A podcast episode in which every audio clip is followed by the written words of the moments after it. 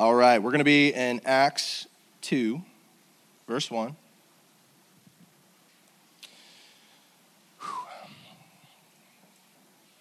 When the day of Pentecost arrived, they were all together in one place. And suddenly there came from heaven a sound like a mighty rushing wind, and it filled the entire house where they were sitting. And divided tongues as fire appeared to them and rested on each one of them. And they were filled with the Holy Spirit and began to speak in other tongues as the Spirit gave them utterance. Now there were dwelling in Jerusalem Jews, devout men from every nation under heaven, and at the sound, at this sound, the multitude came together, and they were bewildered because each one was hearing them speak in his own language. And they were amazed and astonished, saying, Are not all these who are speaking Galileans? And how is it that we hear each of us in his own native language? Parthians and Medes and Elamites and residents of Mesopotamia, Judea, Cappadocia, Pontus, Asia, Phrygia, and Pamphylia. I should, man, am I doing okay with those? I should have practiced this out loud. I'm just winging it. Egypt and the parts of Libya belonging to Cyrene and visitors from Rome, both Jews and proselytes, Cretans and Arabians, we hear them telling in our own tongues the mighty works of God. And all were amazed and perplexed, saying to one another, What does this mean? But others said, They are filled with new wine. But Peter, standing with the eleven, lifted up his voice and addressed them Men of Judea and all who dwell in Jerusalem, let this be known to you, and give ear to my words. For these people are not drunk, as you suppose, since it is only the third hour of the day. But this is what was uttered through the prophet Joel. And in the last days it shall be, God declares, that I will pour out my spirit on all flesh. And your sons and your daughters shall prophesy, and your young men shall see visions, and your old men shall dream dreams, even on my male servants and female servants. In those days I will pour out my spirit. And they shall prophesy. And I will show wonders in the heavens above and signs on the earth below blood and fire, vapor of smoke. The sun shall be turned to darkness and the moon to blood before the day of the Lord comes, the great and magnificent day. And it shall come to pass that everyone who calls upon the name of the Lord shall be saved. Tag. I know. Tag. I know.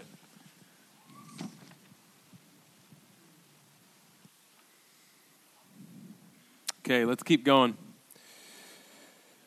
And it shall come to pass that everyone who calls upon the name of the Lord shall be saved. And Peter downshifts in verse 22. Men of Israel, hear these words Jesus of Nazareth, a man attested to you by God with mighty works and wonders and signs that God did through him in your midst. As you yourselves know, this Jesus delivered up according to the definite plan and foreknowledge of God, you crucified and killed by the hands of lawless men. God raised him up, loosing the pangs of death, because it was not possible for him to be held by it. For David says concerning him, I saw the Lord always before me, for he is at my right hand, that I may not be shaken. Therefore my heart was glad, and my tongue rejoiced. My flesh also will dwell in hope, for you will not abandon my soul to Hades, or let your Holy One see corruption. You've made known to me the paths of life. You will make me full of gladness with your presence. Brothers, I may say to you with confidence about the patriarch David that he both died and was buried, and his tomb is with us to this day. Being therefore a prophet, and knowing that God had sworn with an oath to him that he would set one of his descendants on his throne, he foresaw and spoke about the resurrection of the Christ, that he was not abandoned to Hades, nor did his flesh see corruption. This Jesus God raised up, and of that we are all witnesses. Being therefore exalted at the right hand of God, and having received from the Father the promise of the Holy Spirit. This is Peter explaining what's happening right now. Jesus, he has poured out this that you yourselves are hearing, are seeing and hearing. For David did not ascend into the heavens, but he himself says, The Lord said to my Lord, sit at my right hand until I make your enemies your footstool. Let all the house of Israel therefore know for certain that God has made him both Lord and Christ, this Jesus whom you crucified. Man. You talk about a hammer stroke. Verse 37 Now, when they heard this, they were cut to the heart and said to Peter and the rest of the apostles, Brothers, what shall we do? And Peter said to them, Repent and be baptized, every one of you, in the name of Jesus Christ, for the forgiveness of your sins, and you will receive the gift of the Holy Spirit. For the promise is for you and for your children and for all who are far off everyone whom the Lord our God calls to himself. And with many other words, he bore witness and continued to exhort them, saying, Save yourselves from this crooked generation. So those who received his word were baptized, and there were added that day about 3,000 souls. This is the word of the Lord. Amen. Y'all go ahead and take a seat. Let me just say a quick prayer, just because that's usually done after we read the word, and be good to do that again. Lord, I just thank you for your word. I thank you for preacher after preacher getting up here, just a congregation full of folks in various ways singing to you, giving testimony, just speaking about how awesome you are and what we see here in your early church and what we're seeing even today, Lord. Uh, preaching the gospel, the good news of Jesus Christ. And we hear it again in powerful tones, Lord, through Peter. Lord Jesus Christ, be exalted, be lifted high as surely as you are, as often said, seated on your throne now. Be exalted. As surely as you were lifted up on the cross and raised from the dead and kept going all the way to the control center of all things, would you be glorified? Would you even now send us your Holy Spirit? Would you fill us? Would you touch my mouth? Would you revive your people? Would you save? with a mighty hand. Would you fill us? Would you cleanse us? Would you gift us? We love you. We praise you. In Jesus' name, amen. Man, whoo!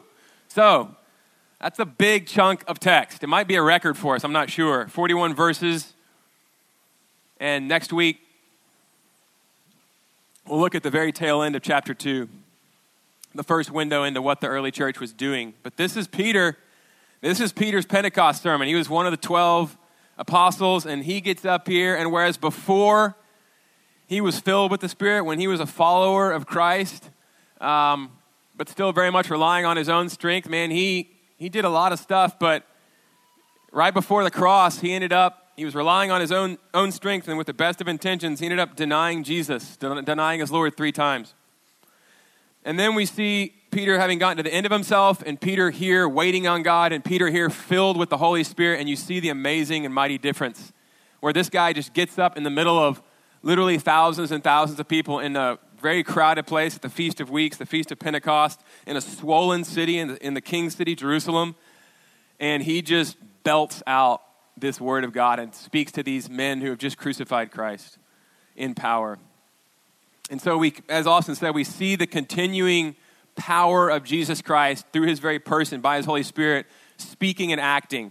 And this is really a focus on, on Peter's sermon and, and um, what he says and how he says it, and all sorts of lessons there for us. So I just want to, before jumping into to the, the meat of it, want to kind of start with something at the end of the Bible, Revelation 5, which I've mentioned many times as I've preached. It's one of my favorite, it's one of my top five probably chapters in the Bible, which is saying a lot, but Revelation 5 really, why start the sermon here, the sermon about Peter's proclamation of the good news of Jesus. Revelation 4 and 5, in the last book of the Bible, are really two chapters that sort of give you a summary of the entire swath, the entire march of salvation history from, old, from Genesis all the way to Revelation in two chapters. And in Revelation 4, it just gives us this, this covenantal awesome creator God who is worshiped by his creation, but who honestly is terrifying. He made us for himself, but through our rebellion and sin, we've estranged ourselves from him. But because of his good word and work and covenant, he's, he's made a people for himself. But he's, he's unseen, he's surrounded by lightning and thunder, and yet by a rainbow that's his promise about being faithful and making a people for himself.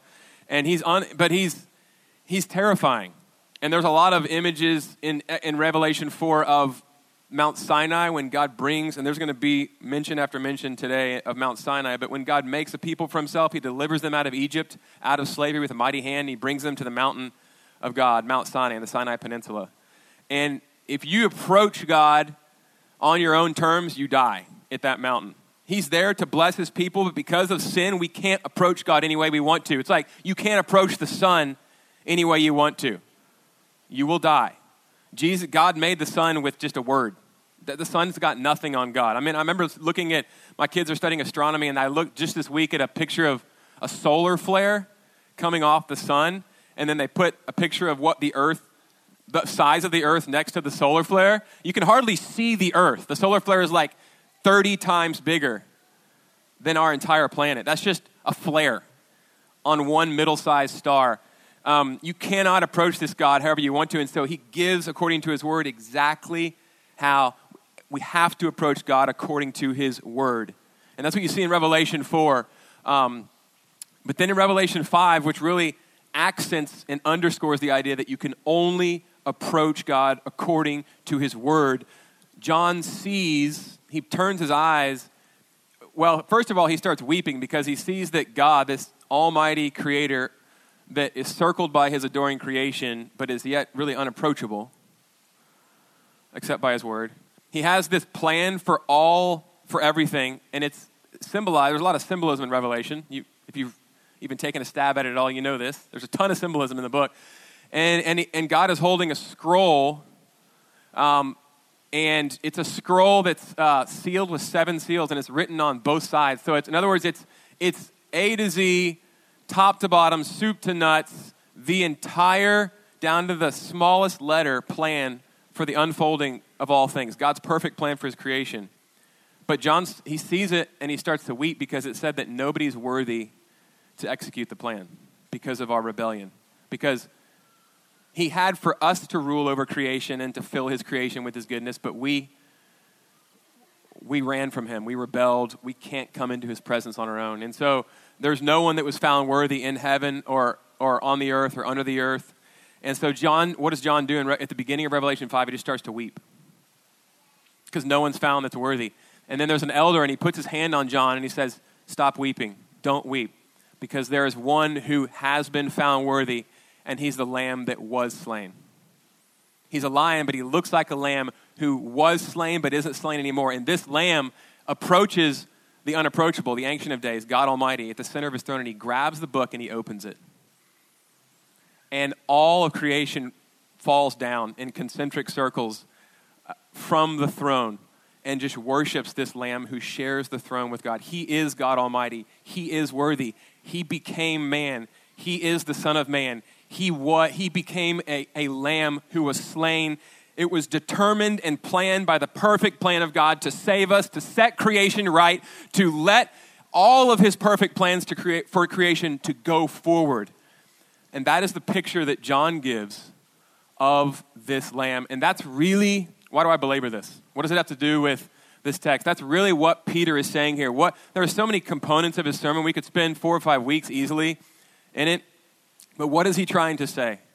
In essence, he's saying that everything culminates, comes into this prism. All that God has been doing up to the person of Jesus Christ, this lion and this lamb who was slain, comes into this prism of Christ and is, and is shot forth in crystal uh, clarity and with rainbow colors out of Christ. It all, everything converges on Christ. He is the hinge of history. He is the reason that it all happened, and out of him go all things with coherence and making sense because he has all power and he makes God approachable and knowable once again for us. And so Peter isn't just saying, hey, in Christ we have salvation. He is saying that. We're going to talk about that. But he's also saying something so much even greater than that. He's saying, in Christ we have been brought near to God, and in Christ all that God has been doing has coherence and makes sense and hangs together. He is the hinge of all creation. So, the first thing, the first point, if we have them on the screen, um, and if we don't, still the first point is Jesus, the fulfillment of the ages. And again, Peter's Pentecost sermon, the point of it's really that Jesus is God's plan for the fulfillment of all things. So, the first point is just Jesus, the fulfillment of the ages. If you look at um, At, at the beginning of Peter's sermon, when he gets up in verse 17, he says, And in the last days it shall be, God declares. He's talking about the last days.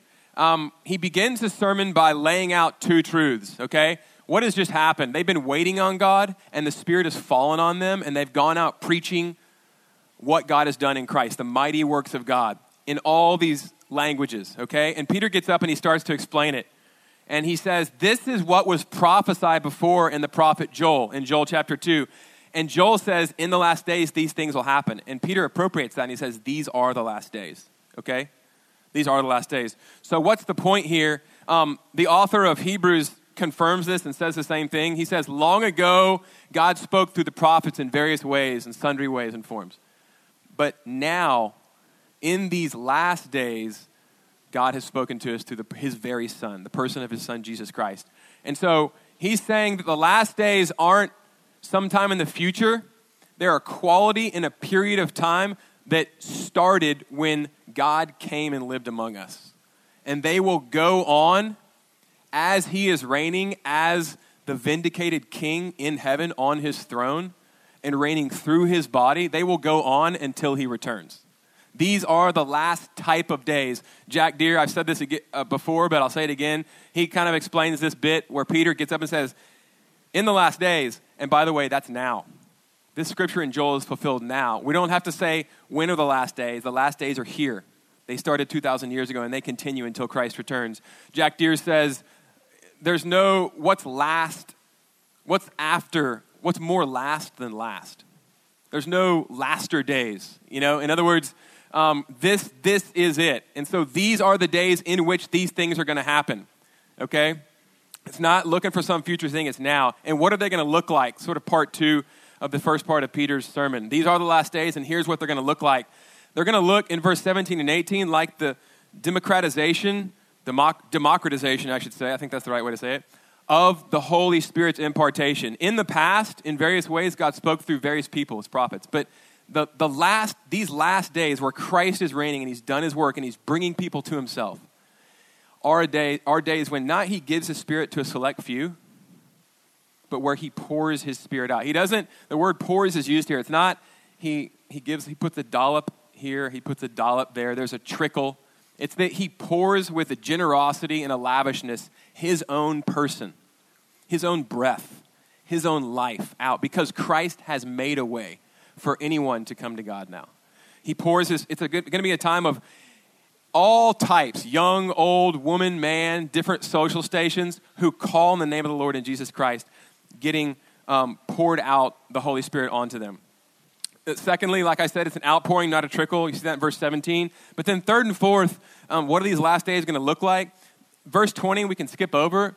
Verse 20 is all sorts of terrifying imagery about judgment. They're going to look like judgment and finally, they're going to look like salvation. Okay? Anyone who calls on the name of the Lord will be saved. Why does, why does Peter, I mean, Peter, why does Peter press those two things together? They're going to look like these last days are going to be full of judgment and salvation. First answer is why does he press them together? Because Joel did. He's saying this scripture, this word of God that was preached centuries ago, is now fulfilled right here, right now. We're seeing the start of the last days. But we also see, I think, that we sit back and ask why judgment and salvation. Whenever God comes among his people, his very presence means either it's either really good news or really bad news for you, depending on which side you're on. If you're opposed to him, God isn't good news. If you're opposed to God in Christ Jesus, if you aren't interested in him, that's rejection. If you reject him, that's also very bad news. If, if it's true that God came, gave us his most precious thing, his own son, and died on a Roman cross for us, and we reject that, there's nothing for us but judgment. And yet, I think that it's pressed together with salvation and the rest of what Paul talks about, Peter talks about, excuse me. That's probably not the last time I'll do that. Peter, Paul, man, it's tough. Is salvation is because Jesus Christ on the cross, what happened when he was on the cross? All sorts of portents. The sky turned black, a sign of God's judgment. The sign of creation mourning. It's like the opposite of Genesis 1. Creation's being undone. Instead of light, there's darkness. There's an undoing and an unraveling of the yarn, of the ball of yarn, as it were, of creation itself, as the Son of God is being unraveled, who upholds all things by the word of his power, creation's going with him, right? Rocks are splitting open. All sorts of terrifying things are happening. People are mourning. They know this is terrible. What have we done, right? But he is taking the unraveling of creation that our sin has created into himself and onto himself. And his creation is trembling and shaking as a result, and he is crying out. But he is taking the judgment of God that is our that is that has come into creation because of our rejection of God into himself. That he might offer himself as our salvation. Right? He he took that judgment that is coming. He stepped in the gap between us and became a shield and took the blow of God that we deserve. And so, for a time in these last days, between 2,000 years ago, the minute that he made a way, the minute that the curtain was torn, and when he comes again, it's really, yes, it's a time of judgment and salvation, but it's really an open window for salvation. And that's what Peter proclaims. And that's the message of the gospel. That's the message that we get to proclaim. But first, it's that we deserve judgment, we get judgment. He took it in our place. Unless we hide in him, that's what we get. He's provided a way. We come to him by his word. His son is his word. And so that's what, in a nutshell, that's what Peter gets up and proclaims. But I think that's why Joel and then Peter following him squishes these two things together. Christ absorbed our judgment so that salvation can be offered to us. And what? Not a, you have to do this, this, this, and this, this these five pillars, these a million things. You have to punctiliously obey the law, and then you'll be saved. No. Anyone who calls on the name of the Lord He's done it all. He's made a way. His flesh was torn. The way into the Holy of Holies where God resides has now been torn open. And Peter is telling us come on to Jesus. God orchestrated all this purposefully through your evil and sin for you to come back to God. Come home, okay? So, so this is this is Jesus, the fulfillment of the ages, and this is what Peter's proclaiming here um, briefly, and then I'm going to boost quickly to point two. But just the last thing on this point what has happened? There's so much to be said, and I'm not going to say it all, but what is happening here? I've mentioned this before as I preached in this, in this text a lot, but one of the things that's happening is this is a reversal. If you know your Old Testament at all, and if you don't, that's okay.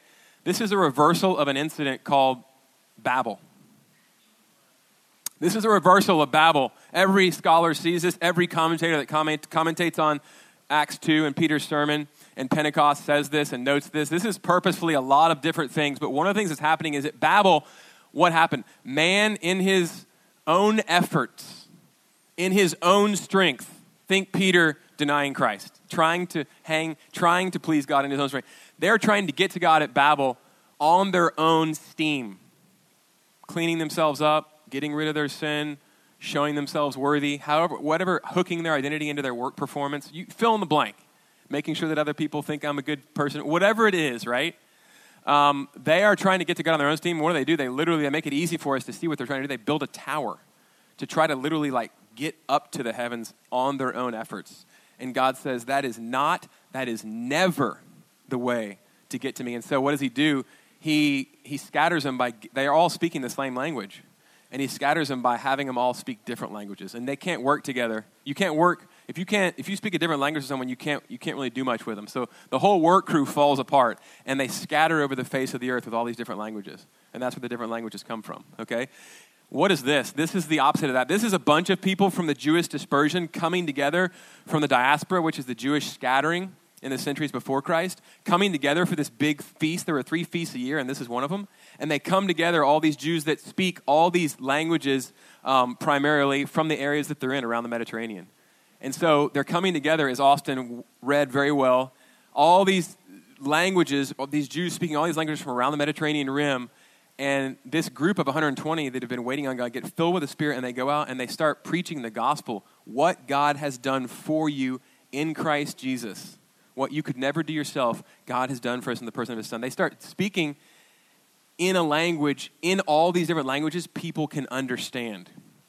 Okay? And that's ultimately what Jesus, not ultimately, but one of the wonderful things, one of the wonderful expressions of what Christ came to do is he came to bring God to us as God.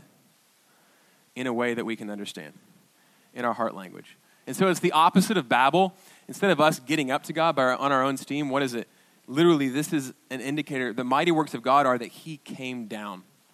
He came down because we can't get up to Him. He came down to us, to our filth, and to our loneliness and our despair. And we sang about earlier our shame. And even the best of our works, which are like dirty rags to God, tainted by our sin. He came down and lived a life in our place of obedience to the Father and died an ignominious death by the plan and foreknowledge of God in our place. And so this, this is a, an act of bringing all disparate peoples together under the banner of that word, Jesus Christ. So it's the opposite of Babel. It's God underscoring the fact that we can never do enough to get to him, so he came down. If there was any other way to get to him, he wouldn't have done it, but he did. And so this is Jesus, the fulfillment of the ages, according to Peter. Um, let's move on to Jesus, point two Jesus, the fulfillment of Scripture. I'm going to try to be real brief here, but it's really important and it shoots through the whole sermon of Peter. Um, and again, who wrote the book of Acts? Good job, class. Luke. Yeah, Luke did. So Luke wrote the third gospel Matthew, Mark, Luke, and then you have John.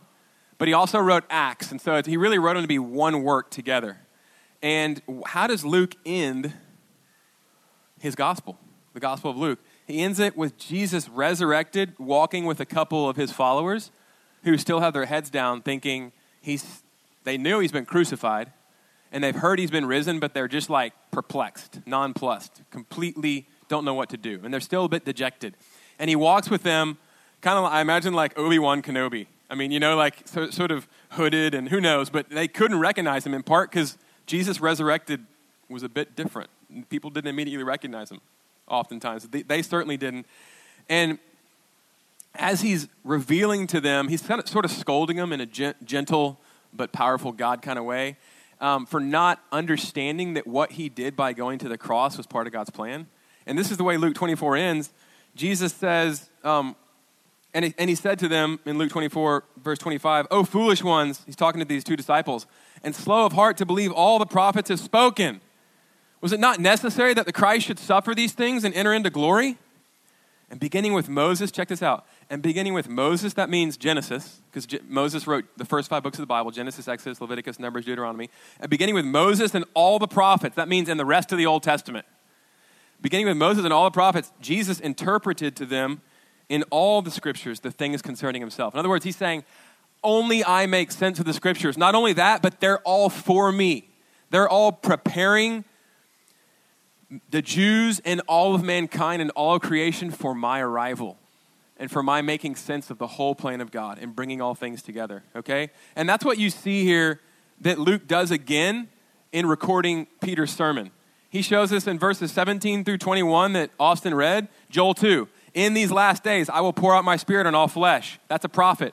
And then in verses 25 through 28, he quotes from Psalm 16 You will not let your Holy One see corruption. David was the one that wrote that. And it seems when you read the psalm like David's talking about himself, but Peter's like, That wasn't about David. He died. We have his tomb still, his body decomposed. It's talking about Jesus. David partially fulfilled it, Jesus totally fulfills it. It's, it's the way that the scriptures work. They're primarily about Jesus. He goes on, verses 34 and 35, Psalm 110. Sit here, the Father says. David said, um, he said, the Lord said to my Lord. David's calling the Messiah his Lord, and yet the Messiah is going to come from David. So what's going on? Well, that's because the Messiah is the one who made him. The Messiah is the Son of God, but yet he's going to come from David's seed because he's son, he's man and God, right? So the Father says to the Son, Sit here while I make of your enemies a footstool for your feet. In other words, Peter's saying, That's Jesus. That's him now reigning, and he has done everything necessary for his kingdom to go forth on all the earth to do what Adam was supposed to do and lost because of his sin. He is the second Adam, he is the better Adam. He has conquered, he is reigning, and now what you're seeing is his kingdom going forth in power right here, right now. So he quotes from these Psalms, he quotes from a minor prophet, and then he, he mentions um, in verse 30, 2 Samuel 7, David knew that God had sworn with an oath that he'd put David's descendant on the throne to rule forever. And Peter's saying, that's, that's this guy. That's Jesus of Nazareth. So, in sum, um, the prophets, Joel, the writings, the Psalms, the histories, Samuel, and the law, um, Sinai, which this also Pentecost points to, um, all of Scripture, in other words, it makes sense, holds together, and not only that, guys, is for the purpose of this one who came, Jesus. It's all for him. In other words, what is the Bible? It's God's showing us this is what really matters in history. This is me working through a people to make a people for myself to rule in creation, to restore all things through this Messiah. That's what the Bible is. And Peter's saying all of history hangs on this Jesus who was born in Bethlehem, who grew up in Nazareth, who was crucified. But he's not dead anymore. That's what Peter is saying. So it's a history course. It's a, it's a history of the cosmos based on this one guy, this hinge of history, Jesus Christ. Um, and then again, not just specific. Peter doesn't just, just have specific um, scriptures that he's saying Jesus fulfilled, but like I mentioned, Babel, it's an event. It's, um, that, it's epochs, it's, it's, it's the last days that Jesus brings, brings forth. Um, and then, as I'm going to hopefully mention in the end, it's Mount Sinai. And I, and I mentioned earlier, actually, in a different context, um, Jesus fulfills all these eras, all these events, all these specific scriptures. He is the fulfillment of all things. He's the, he's the key to God's plan. So, what I want to say here, just as a point of application before moving into point three, um, Peter would have us. What is Peter doing? He's doing what he wants us to do. As we share the gospel, as we think about history, as we gain hope for the trajectory of where things are heading, when we read the news, we can just think, my Lord, is there any rhyme or reason? Is there any point to it all? Is there any fixed point? Is there any plan? What is the way that Peter sees the world? How ought we to read the scriptures? How ought we to see the march of history in this way? There's a, there's a, te- there's a term that theologians have called redemptive historical. And it's, if you need help with that, really just go read what we give to our children, which is the Jesus Storybook Bible. There's a version for adults. What's the version for adults called? The story of God's love for you. They take away the pictures in case your adult sensibilities are offended by cartoons.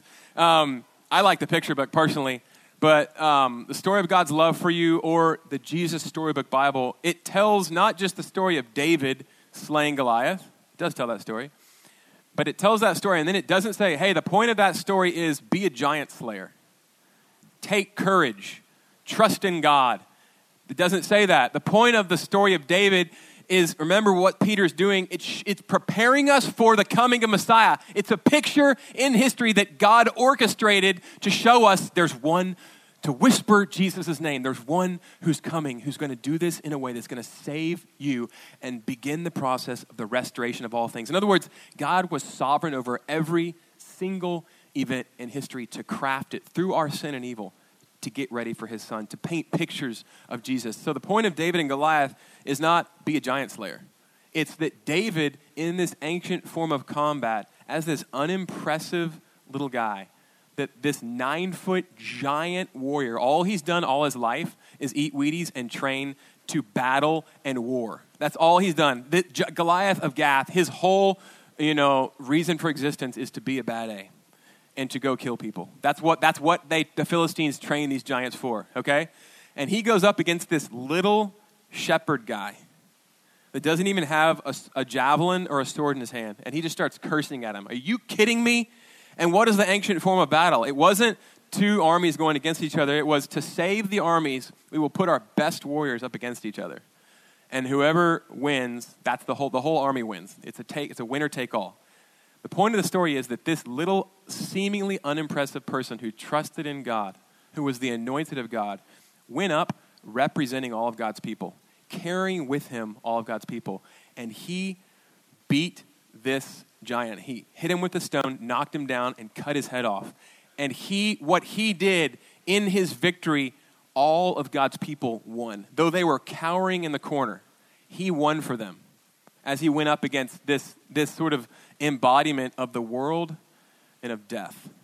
And, and, and what the Jesus Storybook Bible says and what Peter is saying is this is the way we ought to read the scriptures and this is the way we ought to see history. Is that what we cannot do for ourselves, God has done in the person of Jesus Christ. And all of history hangs on him. And now he's reigning and he's given us his spirit. And all we can do, my friends, is to proclaim this good news to you. So that's what that's what Peter says, and uh, it's so encouraging and it's so helpful. you know, don't read Be a Giant Slayer anymore. Read, don't just read when you read about the exodus out of Egypt, which happened in space and time. It really happened. Uh, when God brings through the plagues and through opening the Red Sea and bringing his people into the Sinai Peninsula and, and eventually into Canaan, the promised land, um, don't just read that as something that happened where God moved a slave people from slavery into freedom. Because what does the New Testament tell us? The New Testament tells us the point of all that actually was that there was going to be, God was going to do that again, and he was going to deliver his people from an even greater slavery than Egypt, from having to be whipped and to build an infrastructure for a mighty empire. He was going to deliver us from the greatest taskmaster, the one that we brought on ourselves sin, rebellion from God, eternal death, hell, the bonds of Satan. He was going to go to battle, this seemingly unimpressive carpenter from Nazareth, this stonemason. And he was going to do what looked like losing on a cross. And he, on that cross, was going to take down death itself by dying. But he wasn't going to stay dead. This is, um, this is how Peter is, is, is reading the scriptures and proclaiming Christ to us. So, Jesus, the fulfillment of our salvation. Um, what are we doing here? Okay, all right. I need to. This is a big point, but I'm gonna I'm gonna just pick a few things out of it here, um, and then we're gonna move briefly to the last point and, and close out. Jesus, the fulfillment of our salvation. Point three. Um, what do I want to press into us here? Just maybe a couple things, maybe two things. Okay. Peter's proclamation is so Trinitarian. He moves back and forth between the work of the Holy Spirit, which he starts with, right? This is what you're seeing is the Holy Spirit poured out, right? Because of Jesus who has conquered death through dying. But then he also he moves between the Holy Spirit and the Father and Jesus of Nazareth. And if you look at verse 33, he crystallizes that. Look at verse 33 with me. Or if you even if you even want to look at verse 32, Peter says, This Jesus God raised up after he was crucified, right? So this Jesus, God the Father, raised up, and of that we are all witnesses. Peter's like, I was there. I saw it. I saw him crucified, and then I ate with him as he was resurrected. Look at this. Look at verse 33, how Trinitarian. Being therefore exalted at the right hand of God, that's Jesus, at the right hand of the Father, having received from the Father, there is again the promise of the Holy Spirit, he has poured out this that you yourselves are seeing and hearing. So, in other words, what's my point? My point is, Peter is saying this whole work of salvation all this mighty works of God that you've, you've heard us proclaiming in all these languages that are bringing people together, there's one thing about it. Again, think about the context. It's the opposite of Babel. God did it all. The Father working in concert with the Son, working in concert with the Holy Spirit. He, through your choice and evil and sin and rebellion and mine, we put Christ on the cross. You're, as soon as I say that, you're going to go, well, hang on. I wasn't there 2,000 years ago. I didn't do that. But why did he go to the cross? For our sins. He went to the cross for my sin, and he went to the cross for your sin. We are the reason that he chose to hang there. Do you see? And P- Peter is saying, Peter is saying, God effected 100% completely, not only with no help from us, but on the contrary, he went to the cross because of us. And in his perfect sovereign power and mercy. That is just, you ever thought about the fact that He is infinite in His attributes? He is just as merciful and loving and full of compassion as He is powerful. When you look up at the stars and you think about how massive the universe is and that He spoke that, think about the fact that His love for you and His deep compassion are equally as massive. I love the stars in part because they remind me of that. It's hard to measure sometimes the love of God. It's, it's, it's measureless, but you can, we know so much about the universe. His love and compassion and mercy are every bit as massive and deep and big. And we see that in the person of his son Jesus. But the point here that Peter is hammering home is we didn't help at all. That's the first thing I want you to see. Under Jesus, the fulfillment of our salvation, we helped none, quite the contrary. He, he used our sin and evil to save us our rebellion became the portal through his sacrifice of our salvation. If he hadn't hung on the cross, we would be lost. And we put him there. What a genius God is. We don't often talk about God as a genius. He is, I mean, the genius of this plan where mankind thinks he is winning, and then because he is crucifying this thing that he hates, which is God in the flesh, and that's how opposed we are to God in our flesh. And yet he uses that to save us, and it becomes his most awesome display of power. And Peter is turning this on its head and saying, You are guilty of doing this, and yet through that guilt, I'm offering you a way of salvation. Come. Come for times of renewal. Come to Jesus. And to crystallize that point, all we have to think about is what does the name of Jesus mean? Yeshua. Yeh is a short form of Yahweh, the name of God, the covenant name of God. Shuva is saves in Hebrew. Jesus means literally God saves. You don't save. You can add nothing. I can add nothing. All we can do is deny Christ right there as he is laying his life down for us and completely Father, Son, and Spirit accomplishing the work of our salvation and making us completely able to go before God and to be his children in his presence. And the other thing that I want to say there so, this is our salvation. And um, and again, it's crystallized with in verse 23. This Jesus, Peter says, delivered up according to the definite plan and foreknowledge of God, you crucified. It seemed like a total cosmic train wreck, like an accident, but actually God was orchestrating everything. You crucified and killed by the hands of lawless men, but God raised him up, loosing the pangs of death, because it was not possible for him to be held by it.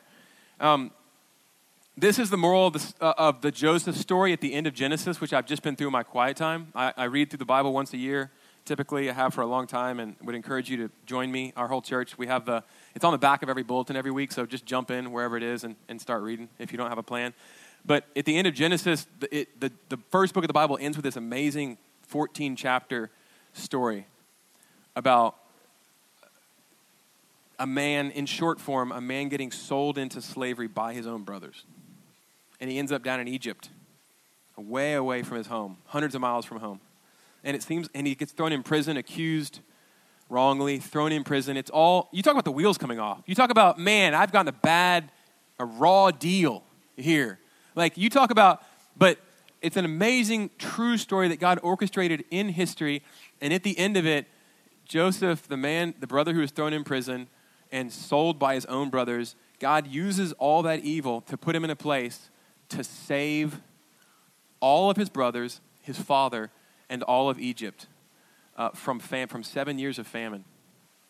And at the end of the story, Joseph wraps it up in a nice bow, kind of like the Aesop's fable. At the end, you have the moral. I used to love those as a kid because it just wraps. He just wraps. Aesop just wraps it up for you. He's like, the point of the story is, and Joseph says that he's like Genesis 50, 20.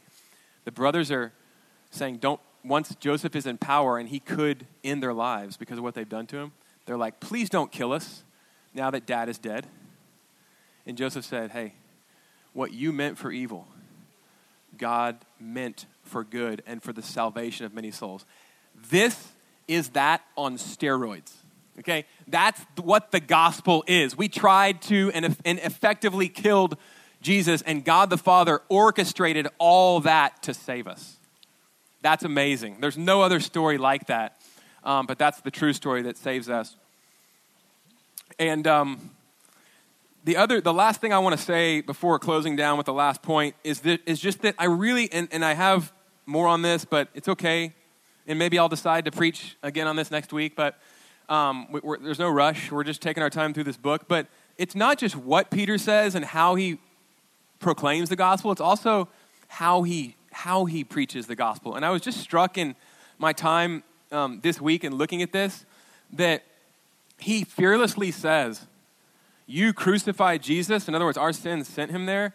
And he is, Jesus is Lord, and he's, gonna, he's using that to offer you a way of salvation and a way of peace with God.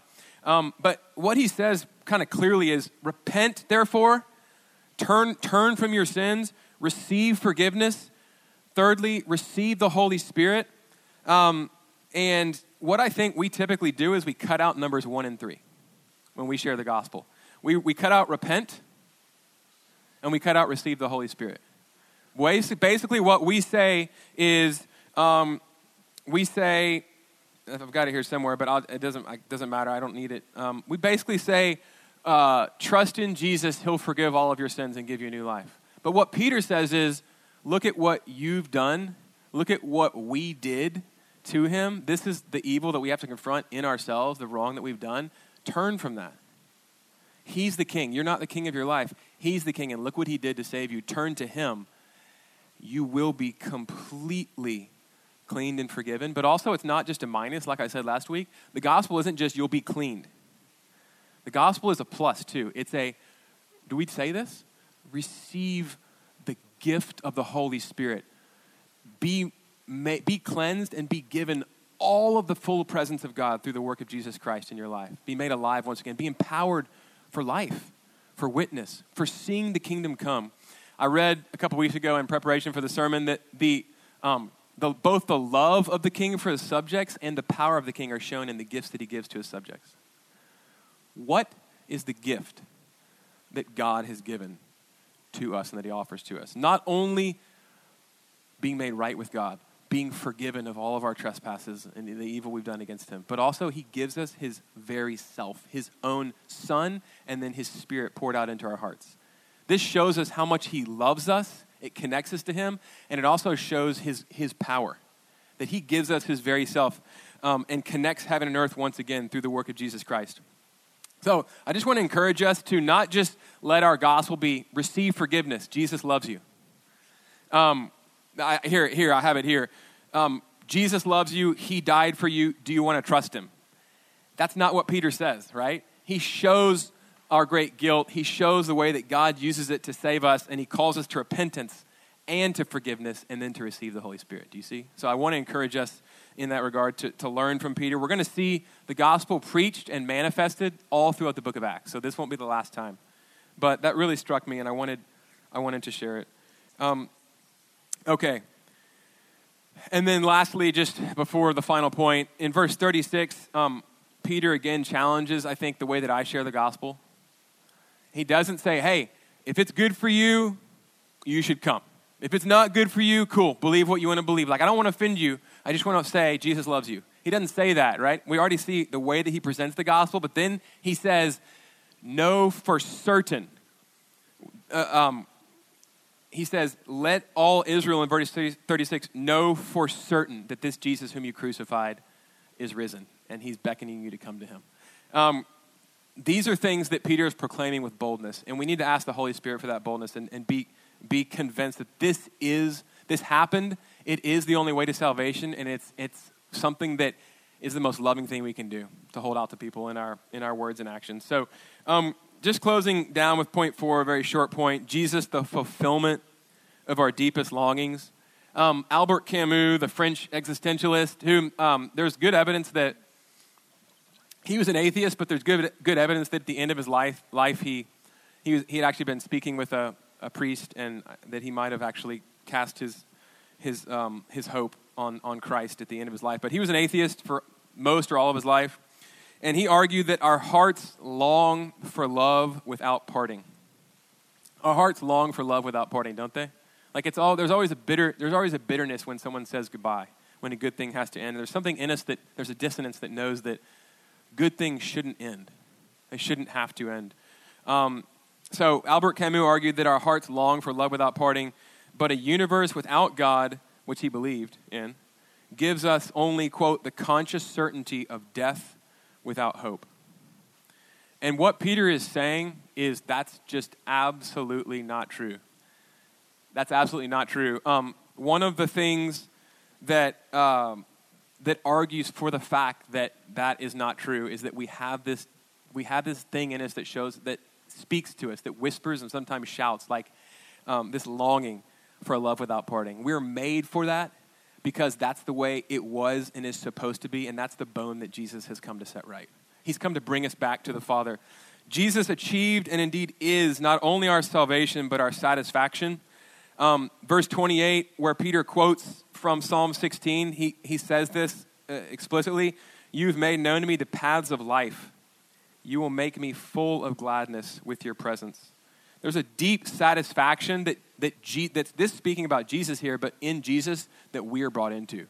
We are brought into a deep and abiding gladness and satisfaction in being face to face with our Maker and the lover of our souls, God through the person of his son Jesus Christ. And we run around, our idols are simply us running around trying to find that in any other way but, but relationship with God. But it's only, it's only found in Christ. Um, we long to be cherished, loved, and made lovely. Um, and if we look at the lengths that God went to to save us by giving us his own son and being pleased to crush him for us, we can know, not only know cognitively, this is how much the Father must love me and want me to come to him, but also when we have the Spirit inside of us, we feel, we deeply feel the affection of the Father. And as we're drawn back into relationship with the lover of our souls. Um, so this is what Peter is preaching, is that the Bible is a love story. Um, and our hearts, uh, this is the message our hearts long to hear because we were made for him and nothing else is going to satisfy that. Um, there's so much else to say, but um, I'm not going to say it. Let me go ahead and close with a prayer. Lord, I thank you so much for your word. I thank you. That, uh, it's so rich, Lord. It's true. It is Jesus. Jesus is your word to us.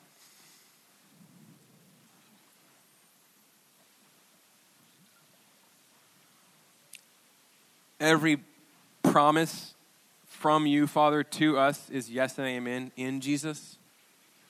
He is the one who became the sin sacrifice and brings us into your presence. He is our he is our righteousness. He is reigning now and he has poured out his spirit. And so we pray now, Father, that you would pour out your spirit through the reign of Jesus Christ onto us and into us, that you would make us to live, that you would revive sleepy Christians as we wander and as we stray and as we fall asleep, that you would save those who are lost, that you would give us eyes and hearts to believe on Jesus Christ, that He is the way of approach, the only safe and full way of approach to you.